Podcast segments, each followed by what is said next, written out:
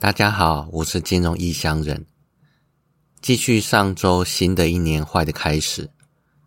去年肆虐全球的几个重大事件似乎没有过去，开始有了一些死灰复燃的迹象。第一个是俄罗斯与乌克兰的战争。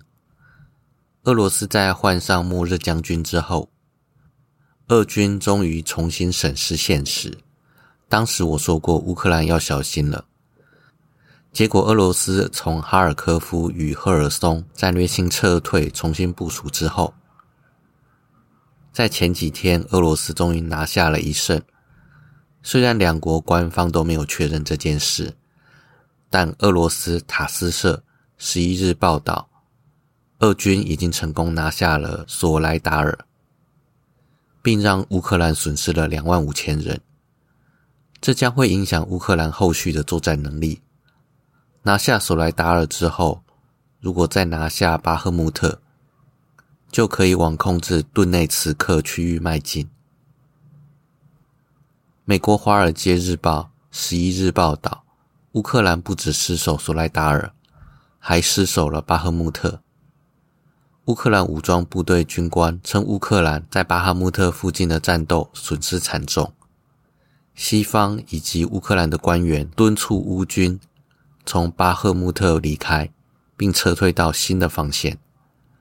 另外，许多西方和乌克兰的官员、士兵以及分析人员均担心，基辅已经按照俄罗斯设定的剧本卷入了城市争夺战。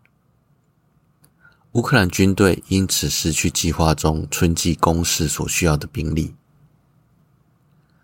你可以看到战况终于开始往俄罗斯方向倾斜。但就在此时，又传出阵前换将，把末日将军撤换下去的消息，让人不知道普丁到底在搞什么。有一种说法是，新任总司令将会主导俄罗斯新的一年大规模进攻。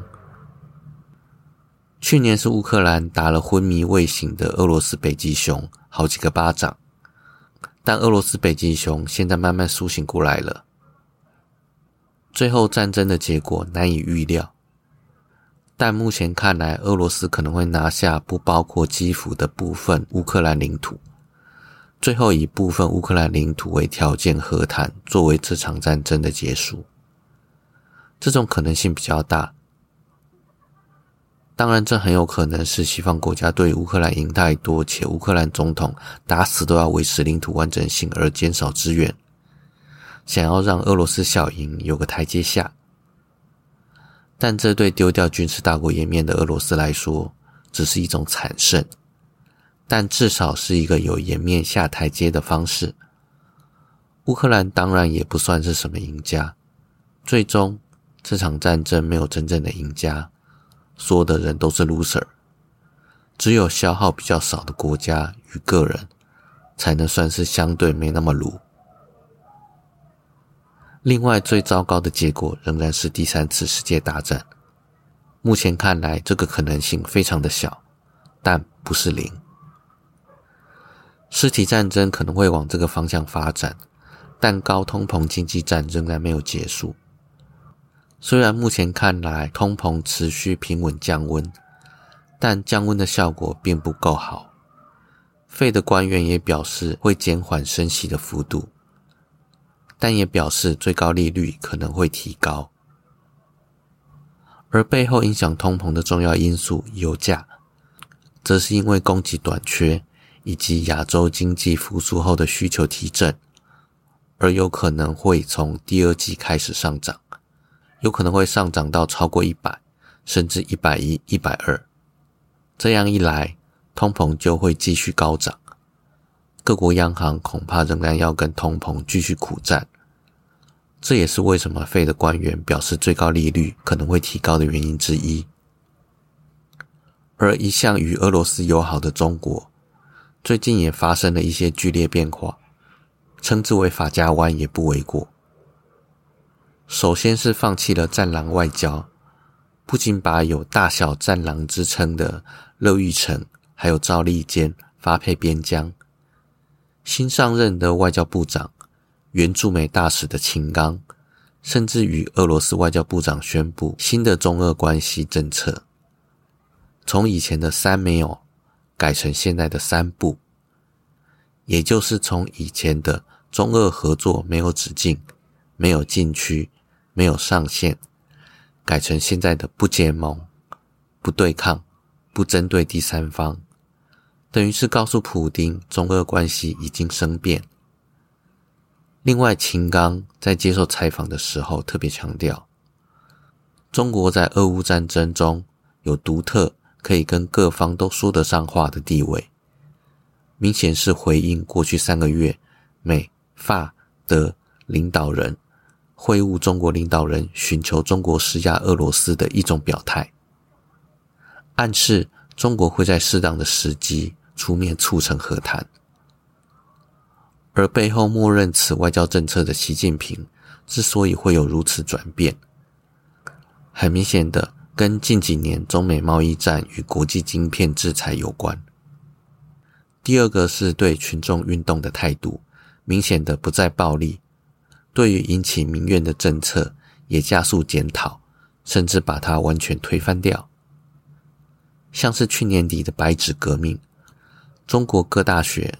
陆续出现举白纸抗议清零政策，中国政府非但没有立即镇压抓人，反而是要求各大学立即放寒假，避免学生聚众闹事。另外一方面，发布新十条，把原先习近平坚决清零政策彻底的放弃了。后来为了防止群众事件，又颁布了禁烟花令，反而引起了烟火革命。多地发生闹事、包围警局、砸警车的事件，结果烟花禁令又紧急放宽了。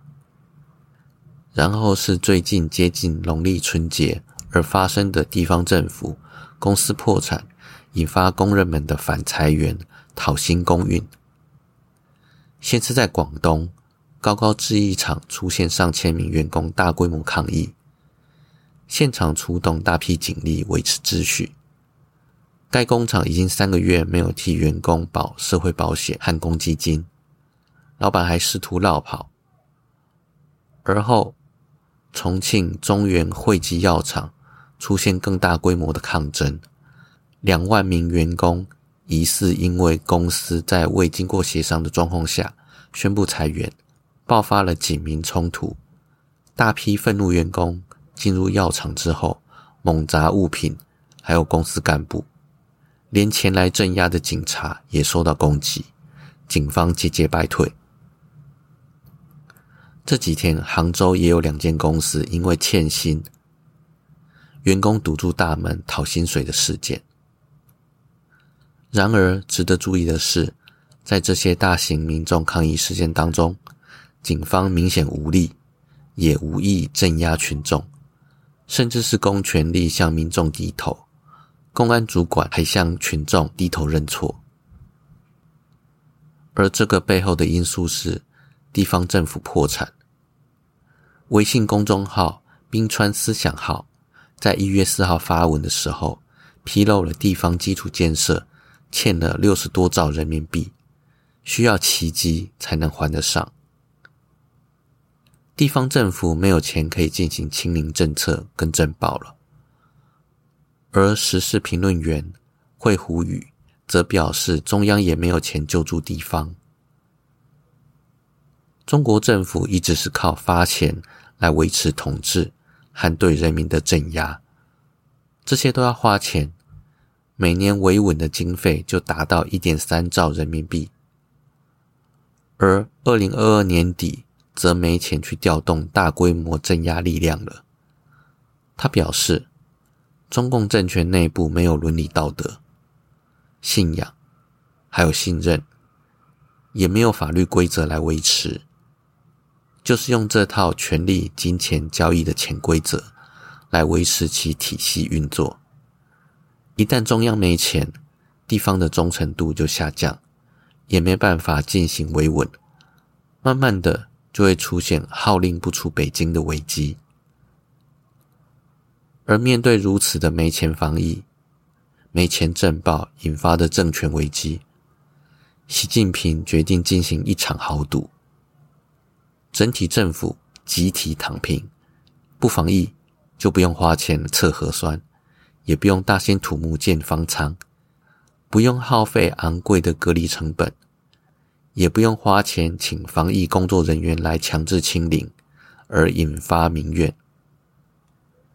更别说因为没有清零，工厂可以不用停工，经济有望振兴。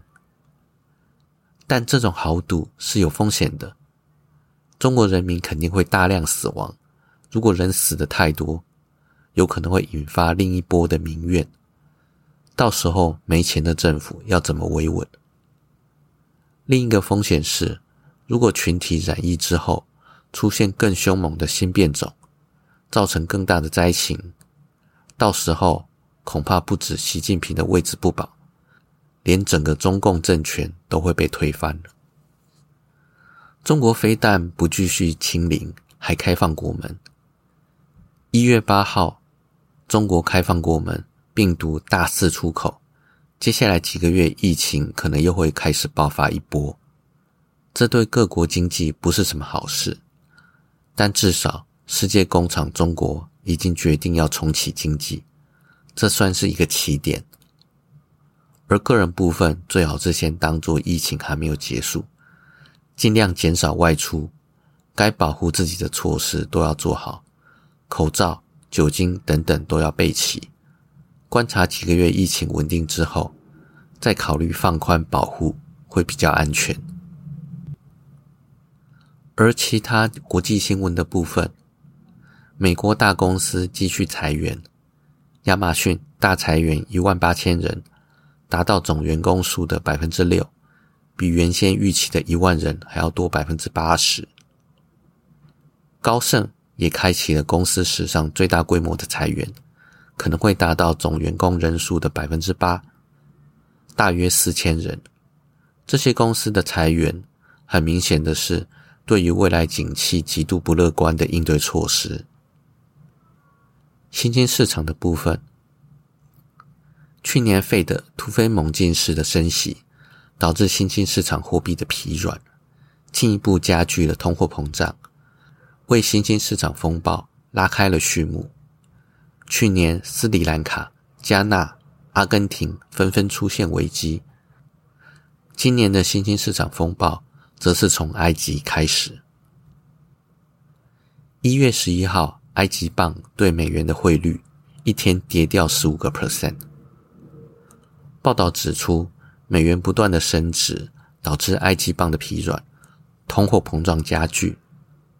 埃及政府多次动用外汇干预，已经到了外汇短缺的地步。埃及政府不得不向 INF 求助，这是六年来第四次的求助了。而 INF 在一月十号公布了三十亿美元救助计划的细节。